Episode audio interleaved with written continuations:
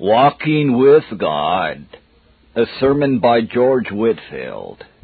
And Enoch walked with God, and he was not, for God took him. Genesis 5:24. Various are the pleas and arguments which men of corrupt minds frequently urge against yielding obedience to the just and holy commands of God. But perhaps one of the most common objections that they make is this, that our Lord's commands are not practicable because contrary to flesh and blood, and consequently that he is an hard master, reaping where he has not sown and gathering where he has not strode. These we find were the sentiments entertained by that wicked and slothful servant mentioned in the 25th of St. Matthew, and are undoubtedly the same with many which are maintained in the present wicked and adulterous generation. The Holy Ghost, foreseeing this, hath taken care to inspire holy men of old, to record the examples of many holy men and women, who even under the Old Testament dispensation were enabled cheerfully to take Christ's yoke upon them, and counted to serve his perfect freedom. The large catalogue of saints, confessors, and martyrs drawn up in the eleventh chapter to the Hebrews abundantly evidences the truth of this observation. What a great cloud of witnesses have we there presented to our view, all eminent for their faith, but some shining with a greater degree of luster than do others. The proto-martyr Abel leads the van. And next to him we find Enoch mentioned, not only because he was next in order of time, but also on account of his exalted piety. He is spoken of in the words of the text in a very extraordinary manner. We have here a short but very full and glorious account, both of his behavior in this world and the triumphant manner of his entry into the next. The former is contained in these words, and Enoch walked with God. The latter in these, and he was not, for God took him. He was not, that is, he was not found. He was not taken away of the common manner. He did not see death, for God had translated him. Hebrews 11:5. Who this Enoch was does not appear so plainly. To me he seems to have been a person of public character. I suppose like Noah, a preacher of righteousness. And if we may credit the apostle Jude, he was a flaming preacher, for he quotes one of his prophecies wherein he saith, Behold, the Lord cometh with ten thousands of his saints to execute judgment upon all, and to convince all that are ungodly among them of all their ungodly deeds which they have ungodly committed, and of all their hard speeches which ungodly sinners have spoken against him. But whether a public or private person, he has a noble testimony given him in the lively oracles. The author of the epistle to the Hebrews saith that before his translation he had this testimony that he pleased God and his being translated was a proof of it beyond all doubt.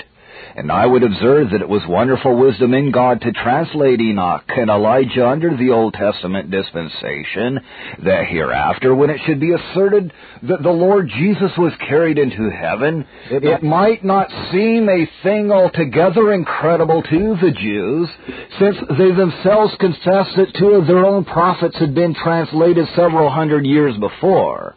But it is not my design to detain you any longer by enlarging or making observations on Enoch's short but comprehensive character. The thing I have in view being to give a discourse as the Lord shall enable upon a weighty and very important subject, I mean walking with God. And Enoch walked with God. If so much as this can be truly said of you and me after our decease, we shall not have any reason to complain that we have lived in vain. In handling of my intended subject, I shall first endeavor to show what is implied in these words, walked with God, Secondly, I shall prescribe some means upon the due observance of which believers may keep up and maintain their walk with God. And thirdly, offer some motives to stir us up, if we never walked with God before, to come and walk with God now. The whole shall be closed with a word or two of application. First, I am to show what is implied in these words walked with God, or in other words, what we are to understand by walking with God. First, walking with God implies that the prevailing power of the enmity of a person's heart be taken away by the blessed Spirit of God. Perhaps it may seem a hard saying to some, but our own experience daily proves what the scriptures in many places assert, that the carnal mind, the mind of the unconverted natural man, nay, the mind of the regenerate, so far as any part of him remains unrenewed, is enmity, not only an enemy, but enmity itself against God, so that it is not subject to the law of God, neither indeed can it be. Indeed, one may well wonder that any creature, especially that lovely creature man, made after his Maker's own image, should ever have any enmity, much less a prevailing enmity against that very God in whom he lives and moves and hath his being. But alas, so it is. Our first parents contracted it when they fell from God by eating the forbidden fruit, and the bitter and malignant contagion of it hath descended to and quite overspread their whole posterity. This enmity discovered itself in Adam's endeavoring to hide himself in the trees of the garden when he heard the voice of the Lord God instead of running with an open heart saying, Here I am. Alas, he now wanted no communion with God and still more discovered his lately contracted enmity by the excuse he made to the Most High, the woman or, This woman thou gavest to be with me, she gave me of the tree and I did eat. By saying thus, he in effect lays all the fault upon God, as though he had said, If thou hadst not given me this woman, I had not sinned against thee, so thou mayest thank thyself for my transgression. In the same manner, this enmity works in the hearts of Adam's children. They now and again find something rising against God and saying even unto God, What doest thou? It scorns any meaner competitor, says the learned Dr. Owen in his excellent treatise on indwelling sin, than God himself. Its command is like that of the Assyrians in respect to Ahab, shoot only at the king, and it strikes against everything that has the appearance of real piety, as the Assyrians shot at Jehoshaphat in his royal clothes. But the opposition ceases when it finds that it is only an appearance, as the Assyrians left off shooting at Jehoshaphat when they perceived it was not Ahab they were shooting at. This enmity discovered itself in accursed Cain. He hated and slew his brother Abel because Abel loved and was peculiarly favored by his God. And the same enmity rules and prevails in every man that is naturally engendered of the offspring of Adam. Hence, that averseness to prayer and holy duties which we find in children, and very often in grown persons, who have notwithstanding been blessed with a religious education and all that open sin and wickedness which like a deluge has overflowed the world are only so many streams running from this dreadful contagious fountain. I mean the enmity of man's desperately wicked and deceitful heart. He that cannot set his seal to this knows nothing yet in a saving manner of the Holy Scriptures or of the power of God. And all that do know this will readily acknowledge that before a person can be said to walk with God, the prevailing power of this heart enmity must be destroyed. For persons do not use to walk and keep company together who entertain an irreconcilable enmity and hatred against one another. Observe me, I say, the prevailing power of this enmity must be taken away for the in-being of it will never be totally removed till we bow down our heads and give up the ghost. The Apostle Paul, no doubt, speaks of himself, and that too not when he was a Pharisee, but a real Christian, when he complains that when he would do good, evil was present with him not having dominion over him, but opposing and resisting his good intentions and actions, so that he could not do the things which he would, in that perfection which the new man desired. This is what he calls sin dwelling in him. And this is that which, to use the words of the ninth article of our church, some do expound the wisdom, some sensuality, some the affectation, some the desire of the flesh, which doth remain, yea, in them that are regenerated. But as for its prevailing power, it is destroyed in every soul that is truly born of God, and gradually more and more weakened as a believer grows in grace and the Spirit of God gains a greater and greater ascendancy in the heart.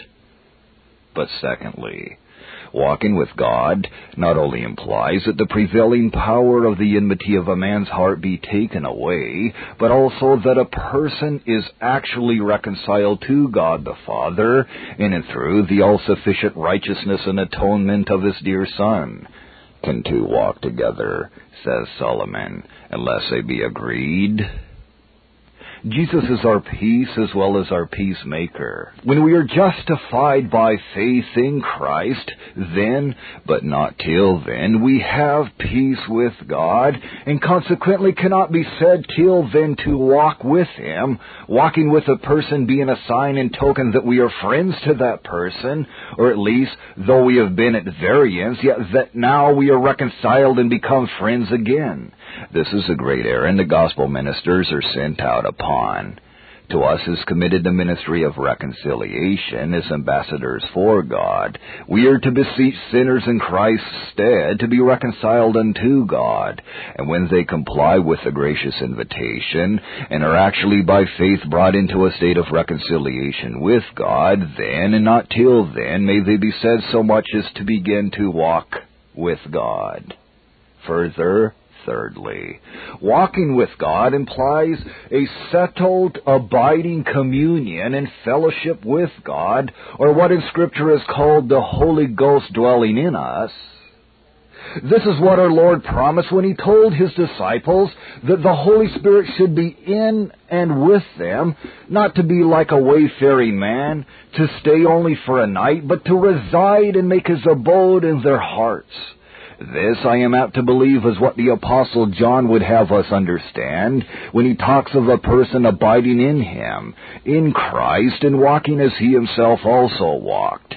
And this is what is particularly meant in the words of our text, and Enoch walked with God. That is, he kept up and maintained a holy, settled, habitual, though undoubtedly not altogether uninterrupted, communion and fellowship with God in and through Christ Jesus. So that to sum up what has been said on this part of the first general head, walking with God consists especially in a fixed habitual bend to the will for God, in an habitual dependence upon His power and promise, in an habitual voluntary dedication of our all to His glory, in an habitual eyeing of His precept in all we do, and in an habitual complacence in His pleasure in all we suffer. Fourthly, walking with God implies our making progress or advances in the divine life. Walking in the very first idea of the word seems to suppose a progressive motion. A person that walks, though he moves slowly, yet he goes forward and does not continue in one place. And so it is with those that walk with God. They go on, as the psalmist says, from strength to strength, or in the language of the Apostle Paul, they pass from glory to glory, even by the Spirit of the Lord. Indeed, in one sense, the divine life admits of neither increase nor decrease. When a soul is born of God, to all intents and purposes, he is a child of God. And though he should live to the age of Methuselah, yet he would then be only a child of God after all. But in another sense, the divine life admits of decays and additions. Hence it is that we find the people of God charged with backslidings and losing their first love. And hence it is that we hear of babes, young men, and fathers in Christ. And upon this account it is that the apostle exhorts Timothy to let his progress be made known to all men. And what is here required of Timothy in particular by Peter is enjoined on all Christians in general. But grow in grace, says he, and in the knowledge of our Lord and Savior Jesus Christ. For the new creature increases in spiritual stature, and though a person can but be a new creature, yet there are some that are more conformed to the divine image than others, and will after death be admitted to a greater degree of blessedness.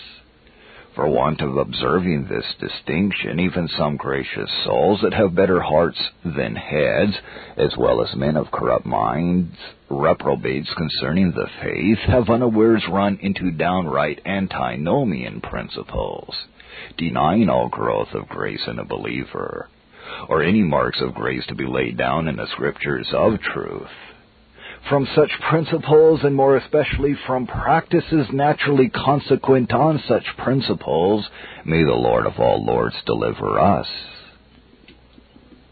From what then has been said, we may now know what is implied in the words walked with God. Our having the prevailing enmity of our hearts taken away by the power of the Spirit of God, are being actually reconciled and united to Him by faith in Jesus Christ, our having and keeping up a settled communion and fellowship with Him, and are making a daily progress in this fellowship so as to be conformed to the divine image more and more. How this is done, or in other words, by what means believers keep up and maintain their walk with God, comes to be considered under our second general head. And first, believers keep up and maintain their walk with God by reading of His holy word. Search the Scriptures, says our blessed Lord, for these are they that testify of me. And the royal psalmist tells us that God's word was a light unto his feet and a lantern unto his paths.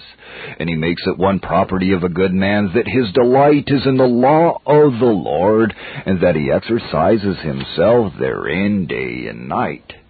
Give thyself to reading, says Paul to Timothy. And this book of the law, says God to Joshua, shall not go out of thy mouth for whatsoever was written aforetime was written for our learning, and the Word of God is profitable for reproof, for correction, and for instruction in righteousness, and every way sufficient to make every true child of God thoroughly furnished unto every good work.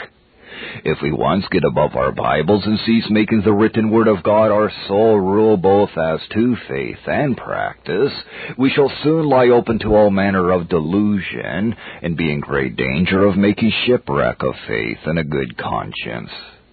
Our blessed Lord, though he had the Spirit of God without measure, yet always was governed by and fought the devil with, It is written.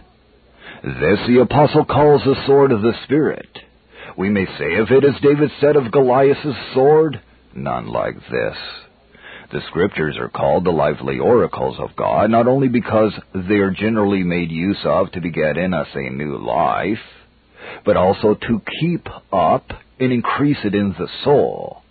The apostle Peter in his second epistle prefers it even to seeing Christ transfigured upon the mount. For after he had said, chapter 118, This voice which came from heaven we heard when we were with him in the holy mount, he adds, We have also a more sure word of prophecy, whereunto ye do well that ye take heed as unto a light shining in a dark place, until the day dawn and the day star arise in your hearts. That is, till we shake off these bodies and see Jesus face to face. Till then we must see and converse with him through the glass of his word.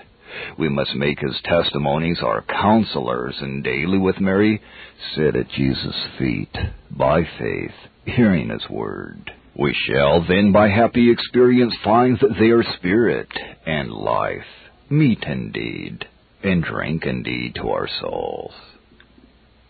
Secondly, believers keep up and maintain their walk with God by secret prayer. The Spirit of grace is always accompanied with a spirit of supplication. It is the very breath of the new creature, the fan of the divine life in which the spark of a holy fire kindled in the soul by God is not only kept in but raised into a flame. A neglect of secret prayer has been frequently an inlet to many spiritual diseases and has been attended with fatal consequences. Origen observed that the day he offered incense to an idol, he went out of his closet without making use of secret prayer. It is one of the most noble parts of the believer's spiritual armor, praying always, says the apostle, with all manner of supplication. Watch and pray, says our Lord, that ye enter not into temptation. And he spake a parable that his disciples should pray and not faint. Not that our Lord would have us always upon our knees or in our closets, to the neglect of our other relative duties, but he means that our soul should be kept in a praying frame, so that we might be able to say, as a good man in Scotland once said to his friends on his deathbed, could these curtains, or could these walls speak? They would tell you what sweet communion I have had with my God here, Oh, prayer, prayer, it brings and keeps God and man together. It raises man up to God and brings God down to man. If you would therefore, O believers, keep up your walk with God, pray. Pray without ceasing. Be much in secret, set prayer. And when you are about the common business of life, be much in ejaculatory prayer and send from time to time short letters post to heaven upon the wings of faith. They will reach the very heart of God and return to you again loaded with spiritual blessings. Thirdly, holy and frequent meditation is another blessed means of keeping up a believer's walk with God. Prayer, reading, temptation, and meditation, says Luther, make a minister, and they also make and perfect a Christian. Meditation to the soul is the same as digestion to the body. Holy David found it so, and therefore he was frequently employed in meditation, even in the night season. We read also of Isaac's going out into the fields to meditate in the evening, or as it is in the margin, to pray. For meditation is a kind of silent prayer whereby the soul is frequently, as it were, carried out of itself to God in a degree made like unto those blessed spirits who by a kind of immediate intuition always behold the face of our Heavenly Father. None but those happy souls that have been accustomed to this divine employ can tell what a blessed promoter of the divine life meditation is. Whilst I was musing, says David, the fire kindled. And whilst the believer is musing on the works and word of God, especially that work of works, that wonder of wonders, that mystery of godliness, God manifest in the flesh, the Lamb of God slain for the sins of the world, he frequently feels the fire of divine love kindle, so that he is obliged to speak with his tongue, and tell of the loving kindness of the Lord to his soul, be frequent, therefore, in meditation, all ye that desire to keep up and maintain a close and uniform walk with the Most High God. Fourthly, believers keep up their walk with God by watching and noting His providential dealings with them. If we believe the Scriptures, we must believe what our Lord hath declared therein, that the very hairs of His disciples, heads are all numbered, and that a sparrow does not fall to the ground either to pick up a grain of corn or when shot by a fowler without the knowledge of our heavenly Father. Every cross has a call in it, and every particular dispensation of divine providence has some particular end to answer in those to whom it is sent. If it be of an afflictive nature, God does thereby say, My son, Keep thyself from idols. If prosperous, he does, as it were, by a still small voice say, My son, give me thy heart. If believers, therefore, would keep up their walk with God, they must from time to time hear what the Lord has to say concerning them in the voice of His providence. Thus we find that Abraham's servant, when he went to fetch a wife for his master Isaac, eyed and watched the providence of God, and by that means found out the person that was designed for his master's wife. For a little hint from Providence, says pious Bishop Hall, is enough for faith to feed upon. And as I believe it will be one part of our happiness in heaven to take a view of and look back upon the various links of the golden change which drew us there, So those that enjoy most of heaven below, I believe, will be the most minute in remarking God's various dealings with them in respect to his providential dispensations here on earth. Fifthly, in order to walk closely with God, his children must not only watch the motions of God's providence without them, but the motions also of his blessed Spirit in their hearts. As many as are the sons of God are led by the Spirit of God and give up themselves to be guided by the Holy Ghost, as a little child gives its hand to be led by a nurse or parent. It is no doubt in this sense that we are to be converted and become like little children, and though it is a quintessence of enthusiasm to pretend to be guided by the Spirit without the written word, Yet it is everywhere Christians bound in duty to be guided by the Spirit in conjunction with the written Word of God.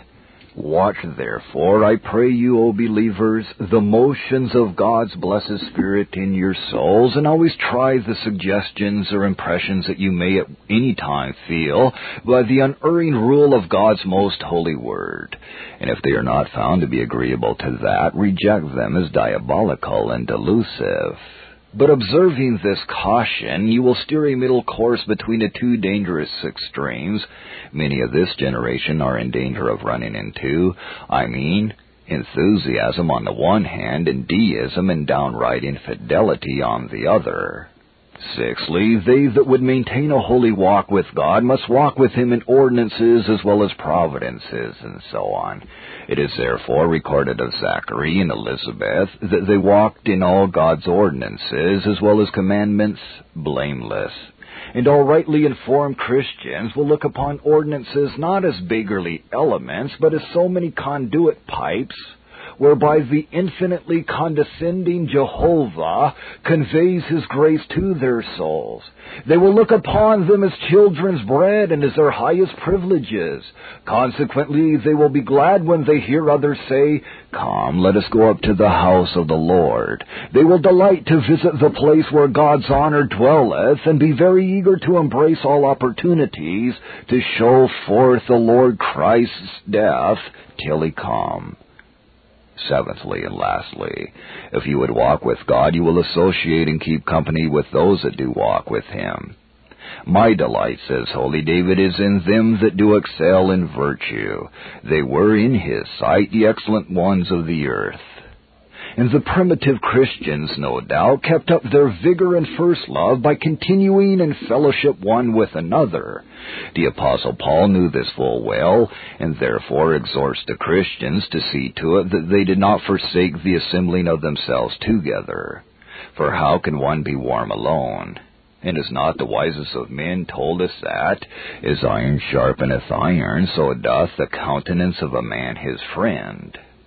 If we look therefore into church history, or make a just observation of our own times, I believe we shall find that as the power of God prevails, Christian societies and fellowship meetings prevail proportionably. And as one decays, the other has insensibly decayed and dwindled away at the same time.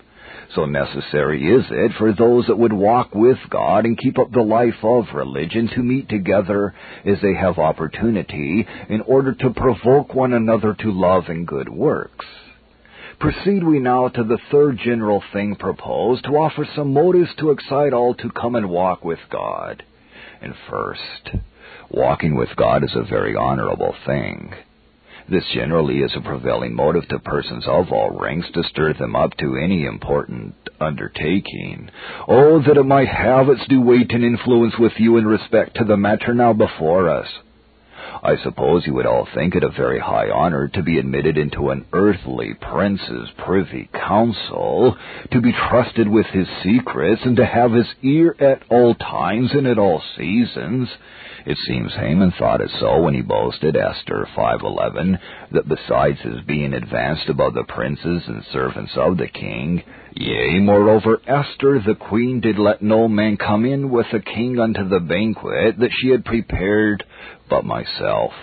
And tomorrow am I invited unto her also with the king.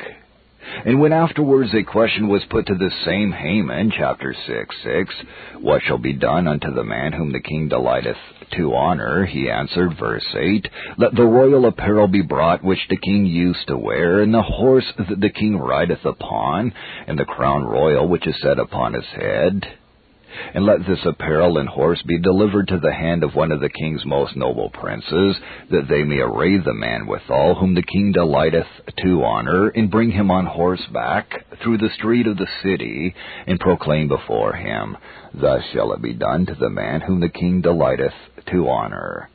This was all then, it seems, that an ambitious Haman could ask and the most valuable thing that he thought Ahasuerus, the great monarch upon earth, could give.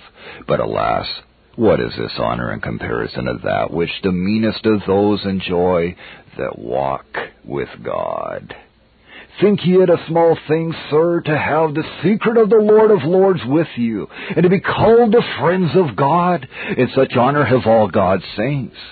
The secret of the Lord is with them that fear him. And henceforth, says the blessed Jesus, call I you no longer servants, but friends. For the servant knoweth not the will of his master. Whatever you may think of it, holy David was so sensible of the honor attending a walk with God that he declares he had rather be a doorkeeper in his house than to dwell even in the tents of ungodliness. Oh, that all were like-minded with him. But secondly, as it is an honorable, so it is a pleasing thing to walk with God. The wisest of men has told us that wisdom's ways are ways of pleasantness, and all her paths peace.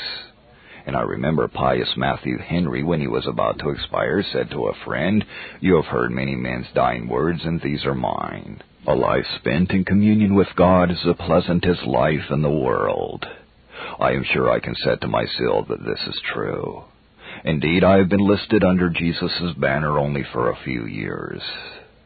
But I have enjoyed more solid pleasure in one moment's communion with my God than I should or could have enjoyed in the ways of sin, though I'd continue to have gone on in them for thousands of years. And may I not appeal to all of you that fear and walk with God for the truth of this? Has not one day in the Lord's courts been better to you than a thousand? In keeping God's commandments have you not found a present and very great reward? Has not his word been sweeter to you than the honey or the honeycomb? Oh, what have you felt when Jacob like you have been wrestling with your God?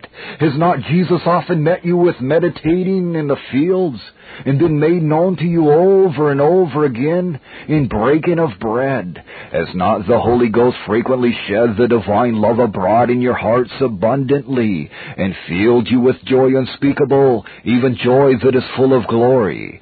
I know you will answer all these questions in the affirmative and freely acknowledge the yoke of Christ to be easy and his burden light, or to use the words of one of our collects, his service is perfect freedom.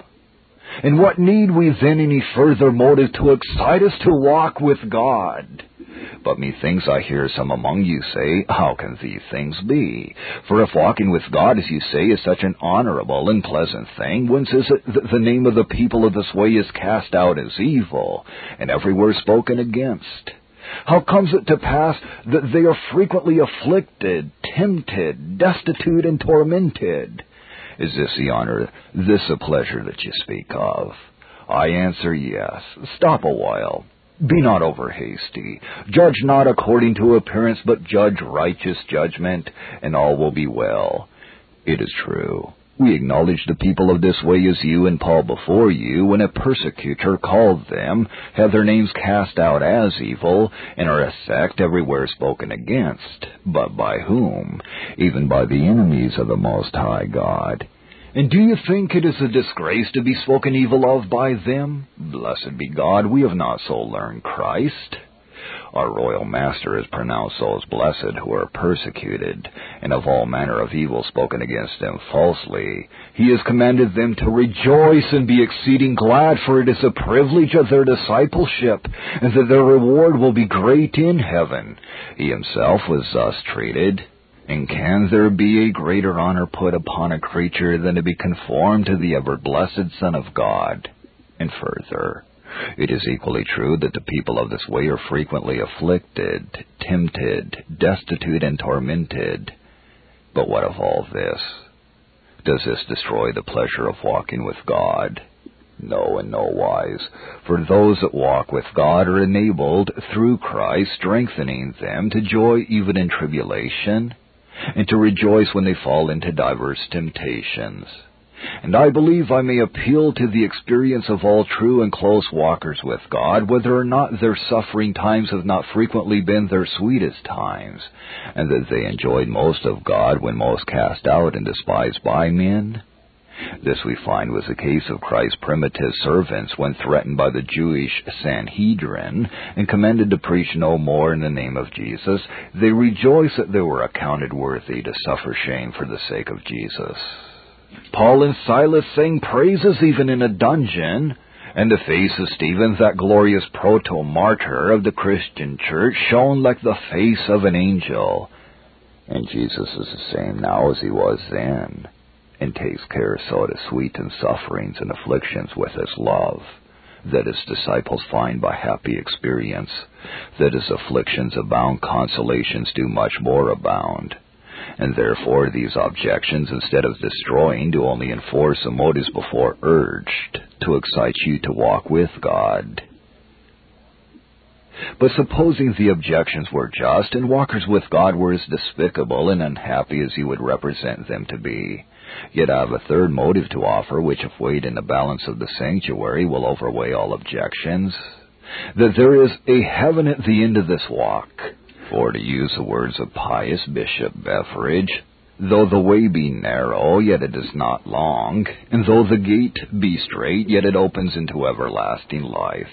Enoch found it so. He walked with God on earth, and God took him to sit down with him forever in the kingdom of heaven. Not that we are to expect to be taken away as he was. No, I suppose we shall all die the common death of all men. But after death, the spirits of those who have walked with God shall return to God that gave them. And at the morning of the resurrection, soul and body shall be forever with the Lord. Their body shall be fashioned like unto Christ's glorious body, and their souls filled with all the fullness of God. They shall sit on thrones, they shall judge angels. They shall be enabled to sustain an exceeding and eternal weight of glory, even that glory which Jesus Christ enjoyed with the Father before the world began. The very thought of it is enough to make us wish to leap our seventy years, as good Dr. Watts expresses himself, and to make us break out into the earnest language of the royal psalmist. My soul is athirst for God, yea, for the living God. When shall I come to appear in the presence of my God? I wonder not that a sense of this, when under a more than ordinary irradiation and influx of divine life and love, causes some persons to faint away, and even for a time lose the power of their senses. A less sight than this, even the sight of Solomon's glory, made Sheba's queen astonished and a still lesser sight than that, even a sight of Joseph's wagons made holy Jacob to faint, and for a while, as it were, die away. Daniel, when admitted to a distant view of this excellent glory, fell down at the feet of the angel as one dead. And if a distant view of this glory be so excellent, what must the actual possession of it be? If the first fruits are so glorious, how infinitely must the harvest exceed in glory? And now what shall I, or indeed what can I well say more to excite you, even you that are strangers to Christ, to come and walk with God? If you love honor, pleasure, and a crown of glory, come, seek it where alone it can be found. Come, put ye on the Lord Jesus. Come, haste ye away and walk with God, and make no longer provision for the flesh to fulfill the lust thereof. Stop, stop, O sinner, turn ye, turn ye, O ye unconverted men, for the end of that way you are now walking in, however right it may seem in your blinded eyes, will be death, even eternal destruction, both of body and soul. Make no longer tarrying, I say, at your peril I charge you, step not one step further on in your present walk. For how knowest thou, O man, but the next step thou takest may be into hell? Death, may seize thee. Judgment find thee, and then the great gulf will be fixed between thee and endless glory forever and ever. Oh, think of these things, all ye that are unwilling to walk with God, lay them to heart. Show yourselves men, and in the strength of Jesus say, Farewell, lust of the flesh. I will no more walk with thee. Farewell, lust of the eye and pride of life. Farewell, carnal acquaintance and enemies of the cross. I will no more walk and be intimate with you. Welcome, Jesus. Welcome thy word. Welcome thy ordinances. Welcome thy spirit. Welcome thy people. I will henceforth walk with you. Oh, that there may be in you such a mind. God will set his almighty fiat to it and seal it with the broad seal of heaven, even the signet of his Holy Spirit. Yes, he will, though you have been walking with and following after the devices and desires of your desperately wicked hearts ever since you have been born. I, the high and lofty one, says the great Jehovah, that inhabiteth eternity will dwell with the humble and contrite heart, even with the man that trembleth at my word. The blood, even the precious blood of Jesus Christ, if you come to the Father in and through him, shall cleanse you from all sin. But the text leads me to speak to you that are saints as well as to you that are open and unconverted sinners. I need not tell you that walking with God is not only honorable, but pleasant and profitable also. For you know it by happy experience, will find it more and more so every day.